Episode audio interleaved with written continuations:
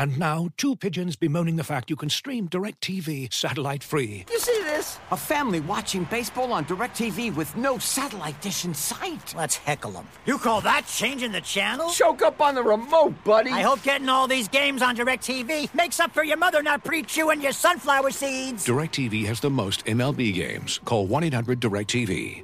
Claim based on total games carried on sports networks. Sports availability varies by zip code and requires choice package. Terms and restrictions apply. Hear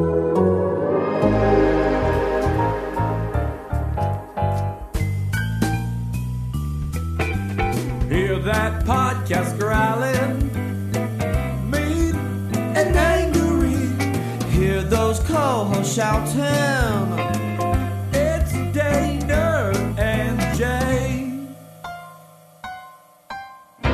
Presenting sponsor for today's episode of Hear That Podcast Growlin' is Visa, a network for everyone. Welcome in, Paul Dehner Jr., Jay Morrison of The Athletic here with you. Happy to be here as we uh, enter Steelers week coming off the loss to the Bears. How are we doing, Jay? Doing well. Quite quite a different feeling this week than last week. Oh, yeah. Just- the, the, the pitchforks are out, right? Yeah. I mean, we knew this is what it was going to be, right? I mean, the first loss, the first bad offensive game, it's going to be a lot of people mad, screaming and yelling.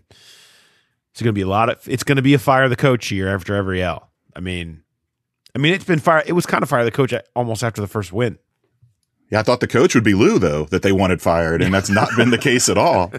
We will dig into that, uh, which uh, Jay, you have uh, a story up from Sunday on the defense, and uh, some more on that uh, in your final thoughts, and some other interesting things in your final thoughts, including some Ja'Marr Chase history. I want to we're going to dig into a little bit.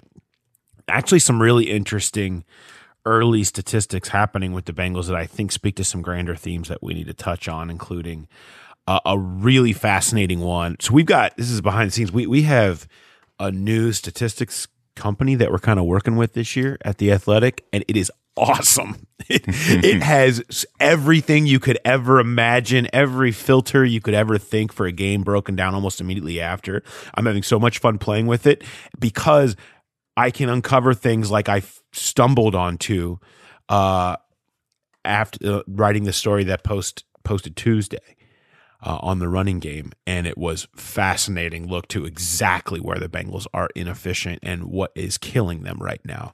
And I couldn't believe I found it when I saw it. I had to like triple check that I did everything right because uh, it was so glaring. Uh, so we're gonna talk about that with the running game and some some QB hits stuff things like that. Uh, Mo Egger is coming on. We've got a new theme for how we're going to do Mo's segment. We're going to make him talk about his tweets, Jay. I'm gonna enjoy go, that. Every week, I'm going to go through and pluck two tweets uh, that he has sent and make him discuss them. And I hope that it makes him think twice before he hits send. Uh, uh, but actually, I don't actually. I hope he sends even worse ones now, just for the sake of knowing I will pull them onto the show. With my love of stats, I would love to know what the average number of tweets is for Mo in a given week. Oh, maybe we'll look into that. Maybe you should look into that. That Uh, feels like Jay homework. gives himself homework time on the show. Uh, so we're get we've got Mo's coming up in a little bit. We're going to talk about um, uh, play calling a little bit uh, in that Play not calling. Play not calling. Uh, we've got a run passer boot. Uh, some we're going to reveal what happened with the Bengals growler bet, uh, which would, did not go the way we thought it would necessarily uh, on Sunday. That and much more. I want to start here, Jay. A reminder to everybody I have good news for you. The 50% off subscription for new annual subscribers deal is got, got extended. So if you missed it and you're mad at yourself, you have more time. You can go and uh, read my story up on the run game, Jay's final thoughts, uh, my story on Ja'Marr Chase and Joe Burrow discussing play calling after the game. Uh, Jay, of course, had something on the defense. All that stuff is up there. Um, all the stuff that C. Trent's doing over on the Reds. Uh, Justin Williams on UC, who's coming up on one of the biggest games in their recent history against Notre Dame here in a couple of weeks. All of that under one umbrella uh, for a 50% off right now. So go and, and, and subscribe. Um, I want to start here, Jay there's an interesting theme to these first three weeks, and the there it's obvious in some ways, in that this was your fear. This is this was our concern, dude. Uh, and that is this is that the line is just going to get Joe Burrow rocked, and there you don't know what you're what do you do? You know what do you do? You just do everything you can to try to offset that, whether it's empty, whether it's running a lot and sticking with it, quick game to try to avoid Burrow taking a ton of hits. You do that, he still takes a ton of hits, and but the other part is this is how their first three opponents are constituted. They're all the same.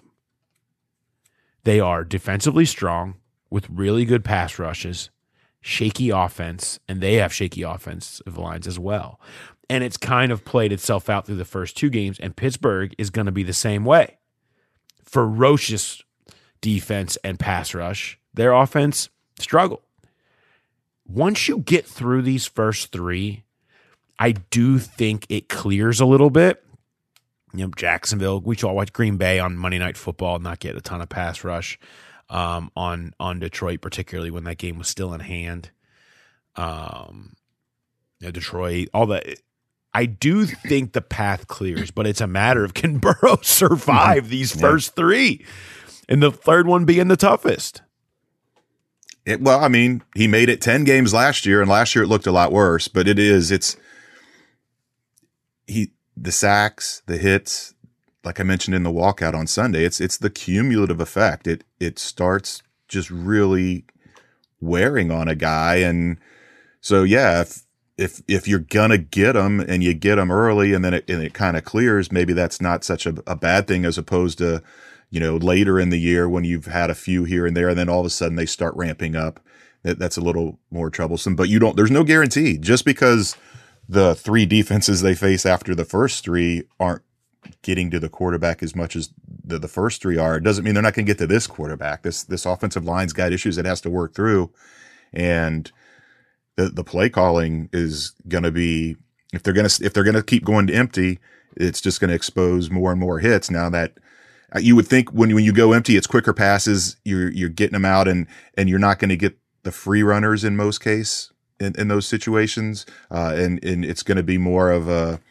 It, it's not going to be that that jarring shot. It, it's going to be all hits in football are hard, of course, but it's it's going to be just getting the pressure up and. As Zac kind of alluded to in his press conference yesterday, what constitutes a hit? Is it a, a guy that comes up and tries to bat a pass down and slaps the quarterback on the shoulder? Is it taking the quarterback to the ground? It, it's the it, there's just kind of it's subjective in some regards with those things, but it does it it it all takes a toll and adds up. Am I going to have to break out last year's scale again? Yeah, that's right. The Forgot about that. goddams. I mean, it was like it, to me, it's how many goddamns does he take? Yeah, Where it's like, god damn, you know, and and there are plenty of those, and there were more last year in the first two games. You're right. I mean, remember this started after that Browns game with the same mm. debate, right? How many hits is he really taking? How many is he really hitting him? How many is he kind of getting hit?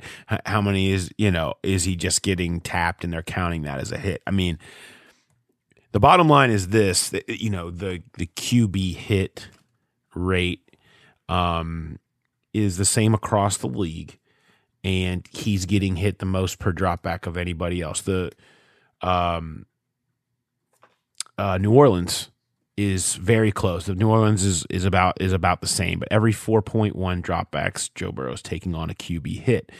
Now, other quarterbacks have gotten hit more than Burrow. He's tied for tied, there's like four teams tied for third. There's a 20 um, with the Colts, 17 Ben Roethlisberger up in there, 16 for a bunch of teams, and that's where he is with 16. But he's done it on much fewer dropbacks because they've worked so hard to try to limit that with with the run game in particular and sticking with it a couple of weeks. And so you look at the actual protection and it's not happening. Now you say we say offensive line. I do there is other I mean the fact that, you know, Taylor kind of said the other day, well, when you set up a receiver screen and the receiver doesn't run the screen, that's not good. That ends in a sack, right? The- I mean, the the line is releasing on purpose, uh, and then Burrow suddenly has nowhere to go with it. When you drop back and your running back is right there to pick up a guy in the gap and he whiffs, that's not good, right? I mean, that's a protection thing. When and the same thing happened the previous week against Minnesota. Last Minnesota, Samaje Perine whiffs against Chicago. Joe Mixon whiffs. Giovani Bernard. uh, I mean, when people talk about, oh, what is the value of Geo? They needed to move on. Geo didn't whiff often, if ever. And when you have running backs that are out there whiffing, um, this is the type of stuff that happens. You take on more hits. It doesn't mean the line has been good. It doesn't mean the play calling has been good. It doesn't mean any of that stuff. But you know the communication that's happening, the the uh, the tight ends and the running backs not helping. I mean, they kind of said if there there's been nine sacks, it feels like we have nine different people at fault. Well, that's not good. Whose fault is that? You know, whose fault is that? If everybody's screwing up, That's the whole way the offense works. Is if if one out of the eleven screws up, the play blows up, and so generally that is the case. Rarely do you have the same guy messing up over and over again because he he's going to be out of there. But that is concerning that you have nine different guys messing up in the first two weeks of the season. Maybe it's maybe that is good. Maybe it means that that first guy that messed up, that second guy that messed up hasn't done it again. That's what football coaches say all the time. Don't make the same mistake twice. So let everybody get their mistake out of the way early and then then you see what happens if you have repeat offenders, which I assume we will at some point. I mean, Trey Hopkins, two of those sacks clearly were on him last week. But yeah, it's it, it it's not good if you have everybody making mistakes, but if everybody makes their one and gets it out of their system, then it's a little different. that's a rosy view, Jay. It is. These Just guys play- are I'm not playing going to make another advocate. mistake the rest of the season. They're getting them all out now. And you know what? We we we have to be careful. And my and I kind of one of my points in this is we do have to be careful with small sample size. We talked about this mm-hmm. last year. There was a ton early, and then they settled down, and and you learn. You kind of sometimes have to learn the hard way what you can and can't do and you hope it doesn't take long. But every team goes through. I mean, there's a lot of quarterbacks taking on a lot of punishment. I mean, half the league has double digit hits on their quarterback. Uh, Burrow was 16 on, on in the QB hit stat. Now the Bengals lead in sack percentage by a little bit. It's too high. It's he's gotten beat up too much. There's no doubt. But you know, there's a lot of there's a lot of quarterbacks taking punishment. It seems like more probably because most fans aren't watching every snap of every game and scared for the life of their quarterback like Bengals fans are and and they and it hasn't been good. And the Vikings and the Bears have got after him, and guess what? The Steelers are probably going to make it are going to make it feel worse, you know. But I do think, you know, last year they they found their rhythm with that. They were able to to take the pressure off and and and find ways to move the ball real well, and Andy and get it downfield and do all those things. You gotta you do have to let things play out a little bit. Now I'm not giving it much more time. I mean, y- you know, the first couple of games after you get through this first three, you know, Jacksonville, Green Bay, you can't look the same. You know, mm-hmm. I, I I'll, I'll point to Khalil Mack and Akiem Hicks and Danielle Hunter and T.J. Watt and Cam Heyward and those guys, but everybody has guys. Okay, they might not have those guys. They might not have that success rate. But everybody has some guys. It, it better start to clear quick, and everybody's learning as they go along early in season, particularly now that starters don't really play in the preseason. But this it needs to it needs to clear itself up fast. That's for sure. Yeah, I mean, how many times have we seen Bengal teams go into Pittsburgh and you know the the game we thought Andy Dalton died on the field where he wasn't getting up. I remember Joe still- Burrow. his soul might have left his body that day. Burrow took a beating in Pittsburgh last year and in Philadelphia last year. Um, so you you do worry about that this this coming week. Um, but I mean, there's T.J. Watt is a question mark at this point. You, you they, maybe they catch a break there, but it it does. It feels like it's going to be another game like Sunday where low scoring, lot of lot of pressure they have to deal with, and it's that they've got to figure out a way to to do something, whatever it is, even to help the offensive line, whether it's going less empty, using tight ends to chip, um, moving Joe around some, more screens, more misdirection, just anything they can to alleviate that pressure because it's coming and it's going to be coming hot Sunday in Pittsburgh. All right, let's take a second and switch gears here and hear from a sponsor. And now, two pigeons bemoaning the fact you can stream DirecTV satellite free. Hey, Frank, a little birdie told me you don't need a satellite dish to get DirecTV. What's little birdie? Was it Jimmy the Sparrow? It's a figure of speech. Point is, you can stream DirecTV over the internet now. Oh, sure. Next, you're going to tell me those big birds are made of metal and filled with people, right? You mean airplanes? Stream DirecTV without a satellite dish. Call 1 800 DirecTV. Terms and restrictions apply. Don't just ride the index, seek to outperform it with Fidelity Active ETFs. Learn more at fidelity.com slash active ETFs. Before investing in any exchange traded fund, you should consider its investment objectives, risks, charges, and expenses. Contact Fidelity for a prospectus, an offering circular, or if available, a summary prospectus containing this information. Read it carefully. While active ETFs offer the potential to outperform an index, these products may more significantly trail an index as compared with passive ETFs. Fidelity Brokerage Services LLC member NYSE SIPC. There's one thing you said here I want to expound on. You mentioned Joe moving around more. Hmm.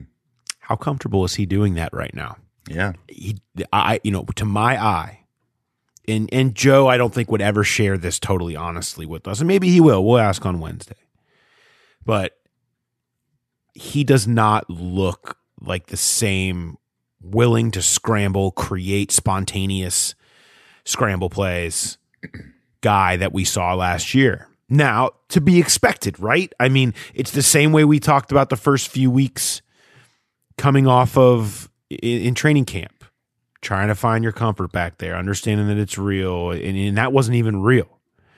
There, there is an adjustment, a mental adjustment period to being that guy who will hop through the pressure at the line and get out to the outside and and ha- and try to find and make something happen. We haven't seen that yet, partially because some of the sacks have been so fast and brutal. But I also think he's just not really comfortable doing that just yet and getting out there on the outside and scrambling. I mean, he hasn't run, you know? So I, I don't see that. And I think it will come with time, absolutely. And I and I think it'll just be something he's gonna have to get used to and get over in his head. And, and he's probably working on it this week, it'd be my guess. But to my eye, that's not something I see is somebody who's there yet. And that makes it so much harder. Now you have a sitting duck back there a little bit. If you're not really willing to get out of there and try to scramble out of the pressure a little bit more, which is what so many quarterbacks in the league are doing to avoid this stuff. And it, it make it makes it harder and you wonder how long they're gonna kind of you're gonna fight this battle uh, until Burrow feels a little more comfortable scooting around, wiggling and scrambling out of the pocket. Yeah, I asked Zac about it yesterday, and I, I went back. We don't go back and watch the tape. We go back and listen to the tape, and I, I regretted it was. I, I, I phrased it as a compound question, and I said, "Do you want to get him out of the pocket more, or is this risk management because he's he's not quite comfortable with the knee yet?" And the because I phrased it that way, he he didn't address the second part of it. He just said, "Well, we tried to get him out of a pocket," and he named a couple plays where they they did put him on the run, and he hit CJ for a couple short passes. But I do wonder that if, it, like we saw in the Minnesota game, when that free runner comes and he spins out of the way, that's just self preservation. And and he he made a good play. He showed he can do it. But do you want to do it by design? Do you want to expose him? Because you go back, remember that Philadelphia game when he, that may have been the most brutal game of hits he he took last year, and so many of those were him running around in the pocket trying to extend the play, and then the the offensive linemen just can't hold their blocks that long, and then there's somebody there to just plaster him. Um, so you know maybe that's a part of it right now where maybe even if maybe Joe's not comfortable or maybe Zac's not comfortable with having Joe do it just yet. They they, they want to wait a little longer until they, they know for sure. I mean, obviously the knee is good enough to play, but you, you want to give it a little more time before he is all the way back before you start exposing him. Cause you, if, if you roll him out, like, like Zac said, you know, Khalil Mack's sitting out there, he's not going to let you move the pocket. You you roll his way, and th- that's bad news. But they they have to find a way to do something different.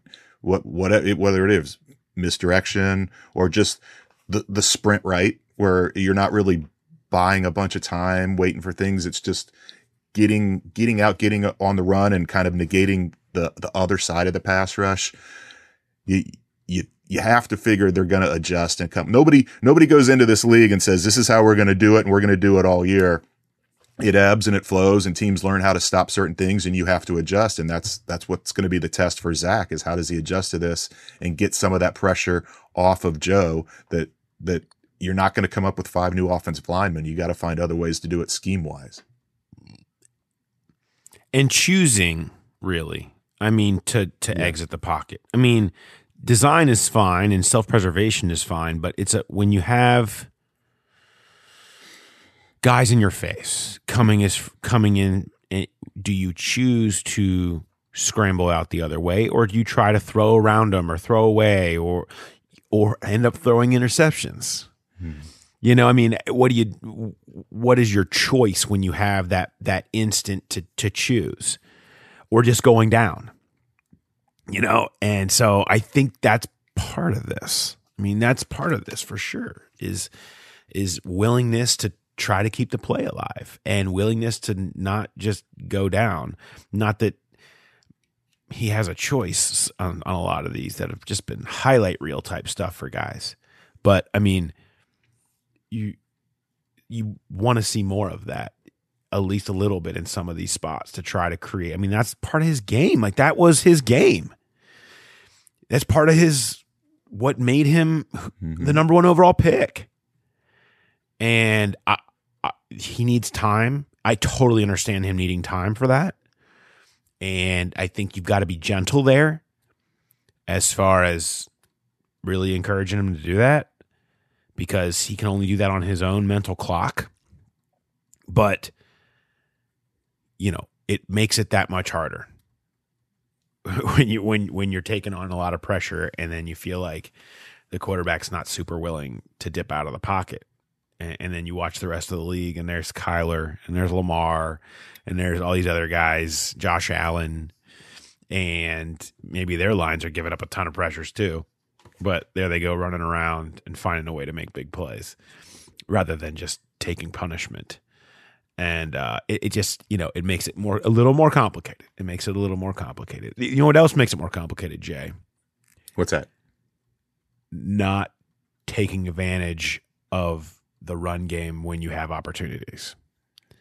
Because if you're going to take on this this idea of we can protect by look, let's run. Our defense is playing really good, and this is going to be an important topic this week because I think this is going to be a game they're going to have to win like a defensive battle, old school AFC North style. Think of the War of 1812 game, uh, as it's been referred to back in you know 10 years ago, or any number of these brutal Steelers Bengals battles that end like 16 15 or something like that. Mm-hmm. I mean I think that's the type of game they have to win right now against a team like Pittsburgh. And I think their defense has played well enough to prove that they can. Um, but when you get opportunities to run, when the defense allows you to with a light box, you have to do it. Here's my stats for you, Jay. Paul's got stats today. my turn. Thank you to uh, uh, our new service, TruMedia. I'm able to filter every run across the league by how many defenders are in the box. And and look at the league average and look at individual players. The league average against light box is five or six defenders, mostly six, but there's a few five in the box. The league average for yards per carry is understandably high 5.34, 5.3. Uh, I also have offensive rush success percentage. How consistently is it a successful rush? Given the situation, it's a formula they use based on every situation. You know, it's a, a first down on third and two is a success. You know, at least a four yard run is a success. You know, they they judge success percentage, consistency. So you have success percentage, average success percentage against the light box, forty three percent is the average in the league. So 43% offensive success percentage, 5.3 yards per carry. Joe Mixon in 13 carries against a light box for the first two weeks, averaging three yards per carry and 7.7 success percentage. Hmm. Nobody is in that vicinity of the guys that have double digit carries. Here's success percentage amongst those with double digit carries. Antonio Gibson has 23 against the light box at 43 and a half. David Montgomery, and he's averaging 5.6 per carry. David Montgomery is averaging over seven yards per carry against the light box at a 47% success percentage. Clyde Edwards Helaire actually is less than three. He's struggled, but uh, he's still at 28.6 success percentage. Uh, Singletary in Buffalo, 66.7 success. Jonathan Taylor, 50%. Javonte Williams in Denver, 36%. Darrell Henderson in LA, 50%. All these up over four yards per carry, five yards per carry. Zeke Elliott, 60% success, five and a half yards per carry. That's these are prominent names and guys that are being utilized. Because how often do you see these guys come up with they got two call two plays called the line, right? Light box, audible to the run. Got to take advantage. Got to punish teams in those situations. The Bengals have not. They have been abysmal failures when the defense has dared them to run. You know what they're going to continue to do? Continue to dare them to mm. run and set up to knock Joe Burrow's block off.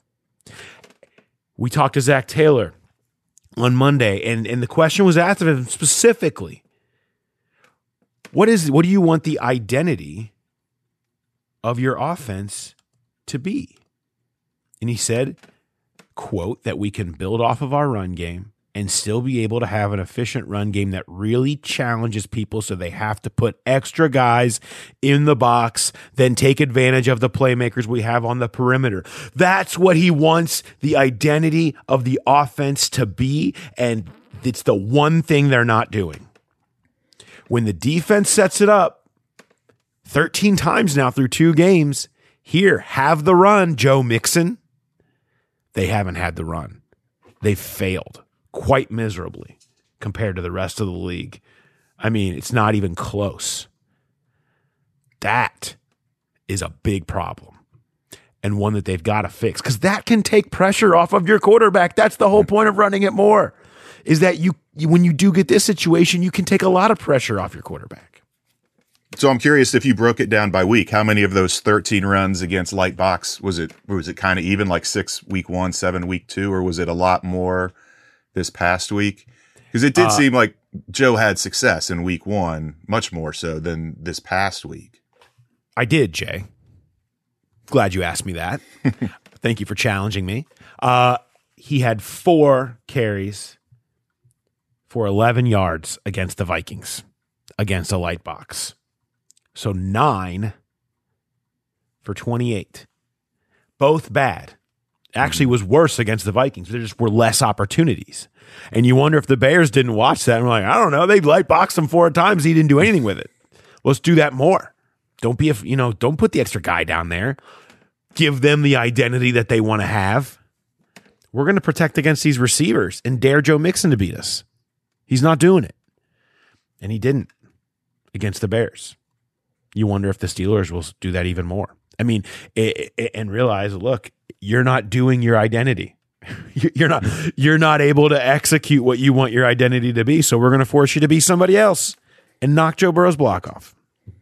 I guess the positive side of that is that, that they did stick with it, that they, they kept trying. And it almost, it almost felt like in that game, you know, it was another hot Sunday. You get late in the game and, and they, they still kept running Joe. And it just felt like if he could just break one for a decent run, kind of get some momentum going there. But that is, I mean, if, if they, if, if Chicago saw that and they're like, well, yeah, we'll, we'll go light box. And if he starts beating us, we'll, we'll adjust. And he never beat him. So they never had to adjust. It, it, I, I mean, not only is that a very important stat that you came up with, but it's, it's really surprising to me because I, I don't think anybody questions how effective a runner Joe Bur- or Joe Mixon is, and the fact that he is struggling so much against light boxes when he he had a good game against Minnesota. So most of his good runs were against a heavier box. I I don't know I don't know how that plays in, why that's the case. Why But- is that the case? Uh, And that's my question.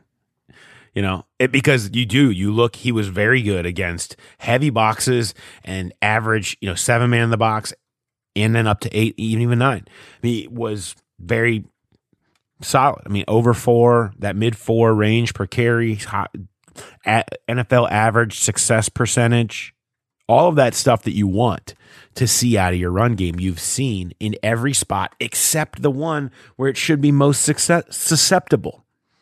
And and teams are now daring you. Nine times in a game, the Bears dared them. And you get 28 yards. It- maybe maybe the reason he was successful against the heavier boxes is because in that Minnesota game, the Bengals used a lot more 12 personnel than we've seen since Zac Taylor got here. And maybe that was part of it. You, you, you put two tight ends out there, all of a sudden, doesn't matter how many they have in the box, you, you really open up the run game. Yeah. I mean, certainly, I mean, there's a lot that will go into it, but the bottom line is you can't leave all that out there when, you know, staying in manageable situations, getting momentum for drives on the ground is what offsets these the pass rush. That's that's getting to Burrow and ruining stuff. So, you know, it's it's all it all bakes into part of the problem. It's all part of the issues that they're working through right now. But something to certainly keep an eye on as we go forward against a Pittsburgh team who's been very solid against the run and and and get after the quarterback. You know, I mean, it's if they're going to do the same thing, you, you have to punish them in those spots. If you don't, you end up days look like Sunday against Chicago. Yep. The age old football adage take what the defense gives you. If they give you light boxes, you better capitalize. you better be able to take it exactly so uh, that's um an interesting set i came along proud of jay i'm proud of myself jay i'm i'm, I'm trying i'm trying to live your life a little bit It's. I love TruMedia. We for people that don't know, at the 2020 Combine, they had a a demonstration, and Paul and I and a couple other people from the athletics sat in on it. And I was like, "Oh my god, this is incredible!" And I just kept waiting for the announcement that we'd signed with them, and it, it just recently came. So if you guys, you guys know how much I love to dig into stats. If you hit me up on Twitter, if you're like, "Hey, what what's the Bengals?"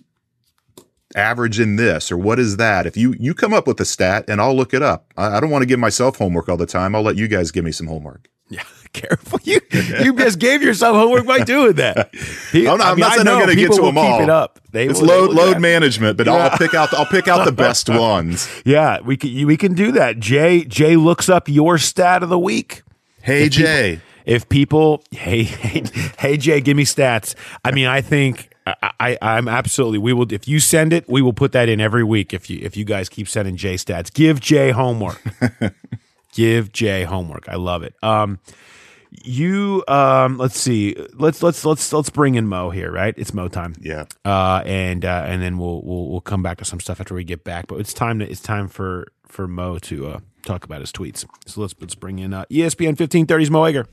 All right, welcome back into the portion of the program where we bring our good friend from ESPN 1530 Mo Egger in and we and Mo, I think we have a theme. You know, you can't just have somebody come on the show as a regular segment and not have some sort of, you know, catchy little thing that you do, like a Right. way to theme it. You So- can. Trust me, you can. I, You I can. can assure you, you can. But go ahead. Uh, but I think I might actually have a good one here. I think what we, I think every week we're going to bring you on to talk about your tweets. Oh man. Yeah, Oh, because no. and it's not it's not necessarily going to be in a negative way. Many weeks it will be. Uh, I'm not going to lie to you. Like I play, there's definitely going to be weeks where we go there, but I, it's some it's. I just feel like one one of them certainly will always be Bengals related, but I think after Okay. that we just go into some of the fun randomness that you like to dive into or or frustration that you maybe send out into the ether which i also enjoy uh, i particularly enjoy not watching some uc football game and just checking in on your twitter to see what the roller coaster of emotions has been like much like saturday's was And it is a roller coaster. Yeah, there's there's no denying that. Watching your fun meter go up and down during saturday's game uh on on on social media was quite an experience. You're not exactly getting hard hitting analysis during those games. You know what I mean? oh no. But i appreciate it for that fact. Yeah, i appreciate it for that fact. All right so here's where we're gonna start with today. Uh this is a tweet from during the bengals game on sunday. Mhm. an occasional downfield pass would have been nice That's a tweet from the walkout when it was 20 to 3, right before we looked at our phones to realize, wait a minute. They they may come back and win this game. But yes, I did tweet that. and it was fair. I- I'll mm-hmm. say this. I mean, how? I mean, it's it's obvious when you watch it, certainly in the moment. But I mean, you look back on it. How much did you feel almost offended? It's it's a tough line. It's a tough balance in a lot of ways Sure. Because would you be more offended by throwing a downfield pass or watching Burrow get decapitated in his chest once more? It's like which one which is the the you know the tougher pill to swallow. so as as stupid as my twitter is there is sometimes a strategic element to it where i make a statement that is irrefutable i didn't say zac taylor should have called more downfield throws because i know it's not that simple and i detest play calling guy like there's there's nothing worse we sat by play calling guy at the game in chicago on sunday the guy who's going to, oh, it's third and eight. Here's what they're going to do. Well, no, that's not what they did. So you have no idea what goes into calling a play. So it, it wasn't a a simple Zac Taylor should have called more downfield throws. It wasn't a Joe Burrow should have chosen to throw the ball downfield more. It wasn't. It'd be great if the guys could have gotten open downfield. It was just a, hey, um, it, it would have been nice to have a downfield throw to maybe um, score points uh, and and and take the Chicago Bears out of what they were doing uh, defensively. So, but yeah, look, what they were doing wasn't working. This high-powered, explosive offense um, produced zero points in the first half, effectively three points while the game was still in hand, and and so it, it's not a it, it's it's one thing if hey they're not throwing downfield, but you know what what they're doing is working. They're running the ball effectively. They're clicking with the short passing game. Burrow is sharp. Guys are getting separation. Guys are getting yards after the catch. What they were doing with empty backfield, spreading everybody out. Which uh, if if you're going to go out of your way to protect Joe Burrow, why do you have an empty backfield? That again, I'm not a play caller, but that doesn't make a whole lot of sense to me. But what they were doing was not working. That was prehistoric offense in this day and age of you know, we were looking at some of the scores and some of the statistical totals from around the NFL this weekend, and then you look at the Bengals putting up a, a donut in the first half. How, does how does that happen? How does that happen when we we talk all off season about explosiveness and we got to beat teams downfield and your longest pass play is for 11 yards?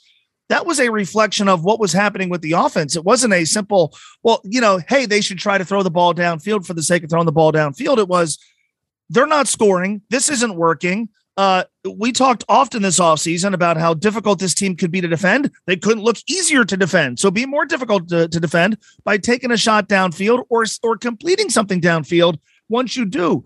Um, and and that didn't happen. Now, is is part of that on Joe? Sure. Is is part of that on a, a function of what the Bears were doing defensively? I'm I'm sure it was. Is a huge part of that a function of the offensive line being very very shaky? Yes, absolutely. But you you can't deny that on a day in which what they were doing wasn't working, that a shot down field or two w- would have been nice to have. It might have changed things. It might have changed the, the entire complexion of the game. Everything you just said, like the tweet itself, is irrefutable. But I have a quick question. Oh, Did no. you say you sent that tweet on the walkout? Did you leave early? Yeah. I was, yes, it was 20 to 3. I mean, you have to understand, it had been a little bit of a long weekend. I'd gone to Bloomington for the Bearcat game, driven to Chicago. Um, I was in bed nice and early on Saturday night. you were not. Uh, you were out with us on Saturday night.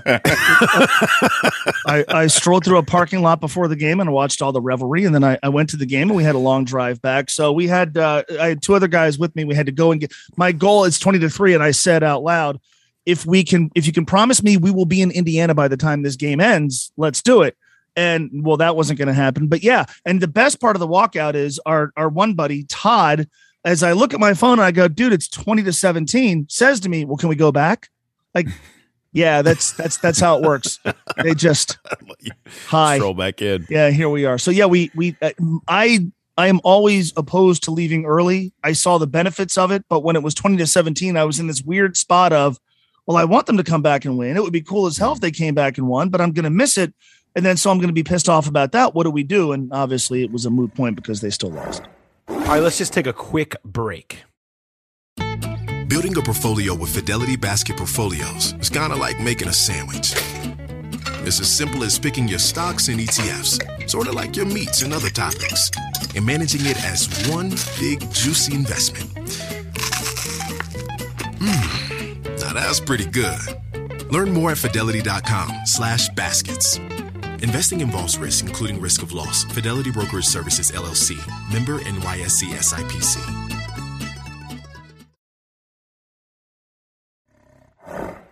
Uh, I have a second tweet that you sent uh, this this weekend. I, I, I believe it was this week. It might have been Friday, but uh, it was response to one of these things that goes around the internet daily now. Uh, that's like say something about something to prove something. It's like every day. It's like just in, it's like Mad Libs, internet Mad Libs. Hey, well, what was one time when you did something?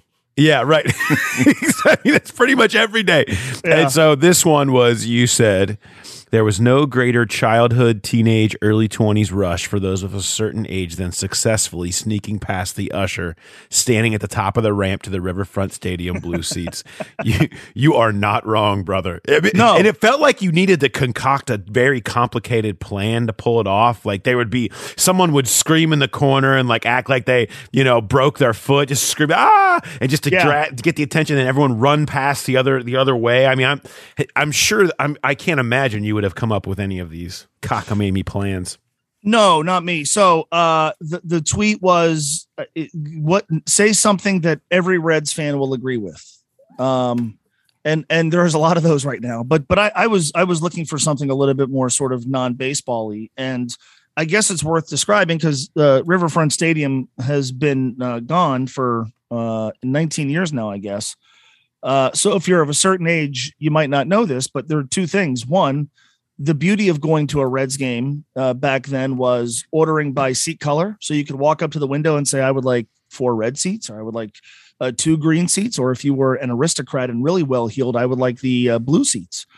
Uh, and and that was you can't do that now. Uh, I want lower field box. I mean, it doesn't. It's it was better to order by color, but on the lower deck, the field level, the seats were blue you couldn't just go down there. It's not like it is now where you can you have free reign around the ballpark. So uh, they had these these ramps that would take you down to the blue seat, and a guy, uh, usually in his mid to upper 80s, standing at the top of the ramp, and his job was to ensure that uh, there were no scofflaws getting past him uh, down to the blue seats. And so he took his it- job pretty seriously too. Oh, often and and not without much friendliness. There wasn't a lot of, "Hey, man, how you, how's your day going?" No, there was. th- th- This guy was here to deny people access to the blue seats and nothing else. He was not there for small talk. So uh, it got to be a lot of fun uh, as a teenager and clear into my mid twenties. It got to be sort of a challenge if you didn't have the blue seat ticket. How are we going to get down there? And uh, after the age of 21, how are we going to get down there to access the blue level bar? Which, you know, as a kid wasn't a big deal. As a kid, it was, well, maybe we can get a foul ball, we can get autographs. And then once I found out about the existence of the blue level bar behind home plate, that's really all I cared about. So uh, th- there was nothing as exhilarating as figuring out a way to get past the guy. And there were a number of ways to do this. You could save an old ticket stub and sort of just hold it up and hope that he didn't look at the date. You could sometimes find a group of people that clearly had blue level seat tickets and just sort of jump into their group. You could just make a run for it and say, screw it. If I get halfway down the ramp, he's not going to catch me. If he does, he's, he might die. Uh, and so th- there were, th- there were a lot of ways to do it. My, my buddy Rich uh, sort of perfected the what's up, my man. And, and his thing was always like, if, if you say hi to somebody who's guarding a certain area, they'll assume that you belong. I tested that theory. It didn't work, but he did and it did.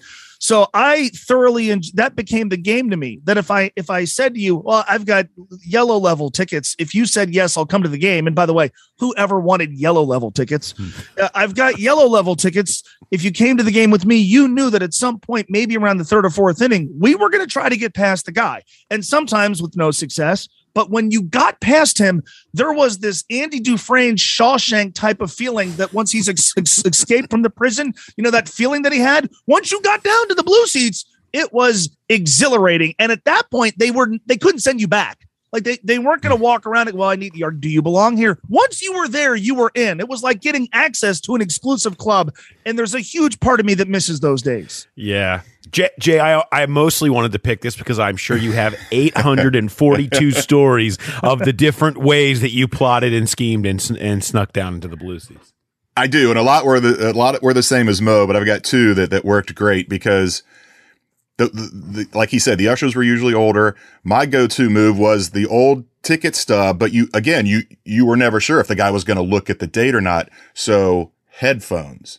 You put on headphones and just flash a ticket and blow by. And if he says, wait, wait, wait, I need, you just ignore him. You can't hear him. You're listening to the game. You're listening to music or whatever. and you know, they're not going to chase you. Cause if he goes after you, then 10 other people are going to go down that aren't supposed to. So that worked great. But the ultimate, and this was when I was going, I would go to games by myself. Um, which is kind of sad, but that's what I did. And the parking garage under the stadium, uh, the, the attendant left an hour after the start of the game time. So you could pull, pull into that parking garage without a parking pass. And they had entrances to the stadium in the parking garage. They had turn, like portable turnstiles they set up. And when you went in that way, the ramp took you straight to the blue seats. And so you just go in there and wait. They shut the, they, they shut the parking garage down an hour after first pitch and they shut that, they shut those gates. But people leave all the time. I never waited more than two or three minutes for someone to leave the game. And once they leave the game, because those doors are locked, as soon as someone opens the door to leave, you walk in, you go down the ramp, and there is that little bit of, uh oh, because as soon as you turn the corner, you, you're walking down a ramp parallel to the one that's coming up from the green seats. So you, turn the corner. If there is an usher there, he could check your ticket, but that was never the case. And that was, I did that one night in 2002. That was the only time I ever caught a foul ball. I went down, sat behind home plate in the blue seats. I've had numerous foul balls that I've retrieved, I've caught, dropped, picked up. This was a Sean Casey one straight up in the air, came down, caught it, let out a huge scream because catching catching a line drive is one thing. Catching a, a foul ball that goes straight up in the air, it picks up a lot of speed coming down. It hurt, but I caught it. And that was one of those sneak in nights. I didn't have a ticket. It wasn't like I had a, I bought a red or a green or a yellow seat and snuck down. I just walked in for free an hour after first pitch and walked out with a foul ball. That's pretty cool. I mean, I got to say, I, I would actually think you could do a whole book just on how Jay got down to the blue seats. Like, and it's just every chapter is just a story of a different of a different one and, and the and the scheme he pulled. So I I, I appreciate, but I, I I like it. Uh, I, I plan on finding some much worse tweets from you uh, next week, Mo. We'll make Yeah, sure we, we dive a little. Maybe Well, it'll the- maybe it'll force you to tweet less. That would be good. That that would be good for me. That would be good, I think, for everybody. That would be that'd be good. just Just, I just, I just want you to know, like when you're looking at the send button, be like, "Oh, this is going to show up on Monday, isn't it?" I just know.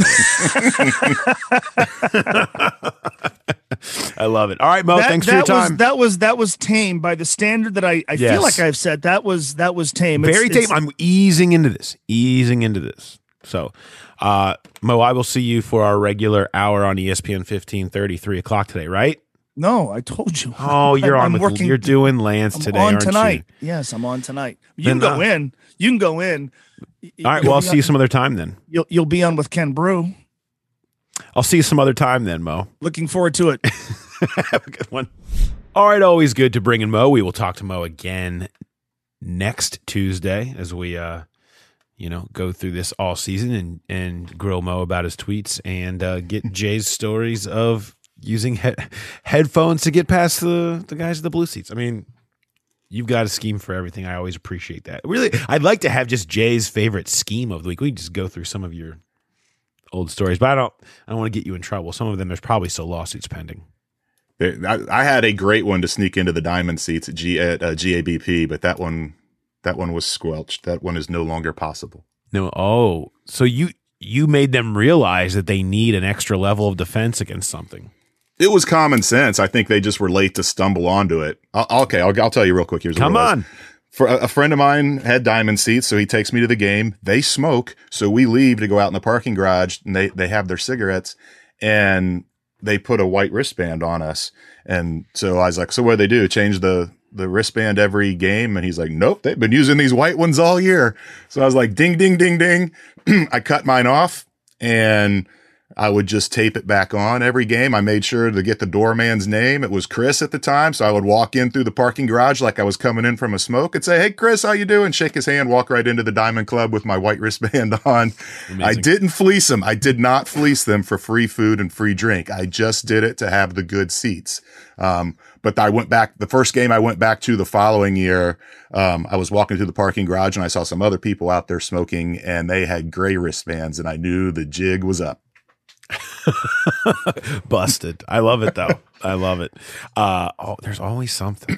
Uh, we, we've got a little. Speaking, there's always something in your final thoughts. You have a little bit more on Ja'Marr Chase. You you, you know, this is we we spend a lot of time freaking out after losses. It's worth talking about. You know, at this point, that the explosion they did hope to get from Ja'Marr Chase, though, we've now seen twice. They've now equaled the, their total number of touchdown, uh, you know, of, of, 20 plus yard passes and the touchdown passes um, of all of last year. Um, you know, and and Chase has done it in back to back weeks, and that's not something we've seen often. Yeah, and people people forget that everybody was talking about why didn't they throw it down the field more, and Zac said, "Well, we did. There were a couple more that didn't hit. They they had one Ja'Marr Chase was behind the defender. He was yeah. open down the left sideline, and Burrow, because of the pressure, didn't get it off a. Well, it was it was a poor ball. It was well out of bounds. It looked like some of the some of the old AJ Andy to AJ ones where it just, there was no chance. It was just so far out of bounds. So, but he did. He got the 42 yarder. He's got touchdown now, a 50 yarder and a 42 yarder in his first two games. So I was curious how, how many players have done that? How many players have caught a touchdown pass in their first two games? And it's up in the, the 30 range. Um, where he can really make history is if he can do it this week. Off going back, he is in Bengals history. It's only him and AJ Green have done it. touchdown catch in the first two games. But I went back and looked uh, for NFL wide since the 1970 merger. How many guys have done it in three straight games? And there are eight. So Ja'Marr Chase would be the ninth. And I, I had never heard of Charlie Brown. He was a Washington wide receiver. He caught a touchdown in his first five NFL games. And then wow. you have Marte, Martavis Bryant and Donté Stallworth uh, did it in their four, first four. And then Daryl Turner, Louis Lipps, Andre Davis, Chansi Stuckey, and uh, Terry McLaurin uh, all did it in their first three. So that's that's the company Ja'Marr Chase can join if he can get in the end zone Sunday at, at Pittsburgh. I'd like to point out that we've had a Louis Lipps reference for two straight weeks. yes. I mean, that's is this is this is something. I mean, I'm gonna have to. I mean, it's Steelers week too, so I'm assuming we're gonna get another one next week. I, I actually think we should try to get Louis Lipps on at this point. I mean, it's stunning. Uh, he, I mean, he had a great start to his career, and that's what he, the that's last week we were talking about his most yards in a in a debut. So yes. he's not only got the yards, he's got the touchdowns. Yeah. Um, I want to update the Bengals growler bet from last week. We did uh, total passing yard differential between Joe Burrow and Andy Dalton, and uh, there were no winners. Uh, it was plus 151 since Dalton left injured uh, and only had 56 yards uh, compared to 207 for Burrow. So plus 151. I'd like to point out that first of all, there were a lot of big numbers. I was surprised how many people were actually in that area of plus 151. None that deserve us so close, but still uh, up in that area. Not a single soul picked plus Andy Dalton. No faith in Big Red. no faith in you guys that Dalton was going to come out and have uh, a big day at all. Um, so no, no winners in the Bengals growler bet except who, Jay? Me. Yeah, Paul won. Paul beat me. I win. I win in that Bengals growler bet. Uh, of course, we'll be hearing from uh, Mark Kaboly on Thursday's podcast as we look go a little bit deeper diving into Pittsburgh and uh, what to expect from the Steelers, who are who lost to the Raiders twenty six to seventeen in their home opener on Sunday. And there's all kinds of problems. They've got a bunch of injuries everybody's thinking doom and gloom. Their offense has been pretty bad for a couple weeks. The offensive line has looked maybe worse than the Bengals, which is saying something. Um, so there is a, a lot to uh, break down between these two teams who might be probably maybe more similar to each other than either one would, would like to think. that's Bengal fan favorite Mark Kaboly. that Oh, we will yeah. be talking to. I, I'm, I'm trying to figure out how many people were like, "Well, I'm not listening Thursday." Well, you, you can hate listen. I mean, still join in. Maybe Well, he'll say it's, something. It's good information. It's good Oh, information for sure. Uh, there is no doubt. Um, I do have a run pass or boot before we go, Jay, Okay. to as to whet the appetite for Thursday's show. You know, the Ravens were supposed to be the team that's gonna be. It's just the year of injury for them, and it's gonna doom them. And then they beat the Chiefs on Sunday night, uh, in impressive fashion, thanks to Lamar Jackson and his flip and a number of other things. And a fumble. And the Browns, we know what they are. I mean, they were right there with the Chiefs and then get an expected win against the Texans. And, you know, what we know what the Steelers can be. And I already have a win against the Bills in Buffalo. How many division wins will the Bengals get in 2021? Of course, six opportunities. The options are zero or one, two, or three plus, three or more. I was on the two and four, three and three train early um, before the season started, and there's really nothing to change my mind so far. But that makes it hard because two is one thing and three is another. Um, I'll run. I'll run with two, pass on three or more, and boot zero or one. I mean, it's going to be a big deal whether they can or not. And I, I mean, even last year, and I think they're, the gap has at least closed some. I mean, you look, they have a win against Pittsburgh. They should have beat the Browns the second time in the Donovan Peoples Jones over Darius Phillips game. You know, you're you're right there. Um, you you feel like you're better. So I I tend to think that you're, you're right in running with two. I just, uh, you know, to me, the question is, uh, what are you passing on? You three or zero to one? I mean, and I think Pittsburgh is going to be a telling one. Uh, but I'll, I'll, I will, I'm going to pass. I'm going to pass on zero to one. I shouldn't. This is kind of me going against my own advice to bet against Joe Burrow, but um, I'm gonna I'm gonna boot three plus. I just the division is just so tough. The division is so tough, and you just look what the Ravens have been and what the, Lamar Jackson has historically done to the Bengals. Um, even though they had some success bottling him up after his injury last year in Baltimore. I mean, it's just it just seems like it's going to be an uphill battle in, in this division. It's just it's just tough. Yeah, I, I just, I mean, they broke the Pittsburgh curse last year. Um, they, they, you mentioned it, the Donovan People Jones, they're, they're one throw like that away from beating Cleveland. I don't think, I mean, from what we've seen early this year, the, the games against the Ravens could look like the Bengals Browns games last year, where they're just wild shootouts, um, as opposed to what it looked like last year with the Baltimore defense just destroying this Bengals offensive line and, and getting to Burrow in that first game and then just the domination in the second game. Um, I, I, I could see them splitting all three of those games. Um, I, I don't think there's a team in this division that you say, uh, no chance they, they, they're not going to beat them. They're, they're, it's a definite 0 and 2. So I, a split with all three teams gets you to three and three. I think any Bengal fan would take that at this point. Oh my goodness, yeah, absolutely they would. Three division wins. Hasn't been a whole lot of that happen in the last couple of years. No. Uh, I, I, I, two and four feels right though. Like two and four just feels feels like where where this thing ends up. Uh, but so we'll, we'll obviously talk a lot more about the division and the Pittsburgh Steelers on Thursday. Uh, as mentioned, we'll have Mark Kaboly and we'll have uh, a couple of days of interviews uh, to react to uh, including talking to Joe Burrow and Zac Taylor again uh, on Wednesday. So keep an eye out uh, for all of that. Again, reminder you can go and subscribe. Our 50% off deal has continued. Just go to any of our links. You can go find us on Twitter. Just go to theathletic.com and go to our Bengal stories. Um, and uh, you can subscribe there and get 50% off for the next year. Highly recommend it. All right. Uh, that'll wrap us up. Thanks to everybody for listening. And we will talk to you next time we hear that podcast ground. Have a good one, everybody.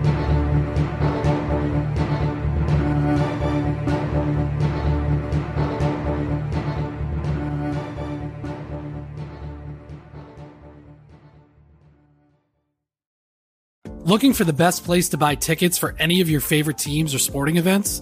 We've got the spot. Our partner, StubHub, has been the leading ticket marketplace in the world for over 20 years, providing a 100% guarantee with every order. From a worldwide selection of live events, the widest choice of tickets, and industry leading partnerships, StubHub has what you need to purchase with confidence. StubHub, an official partner of The Athletic.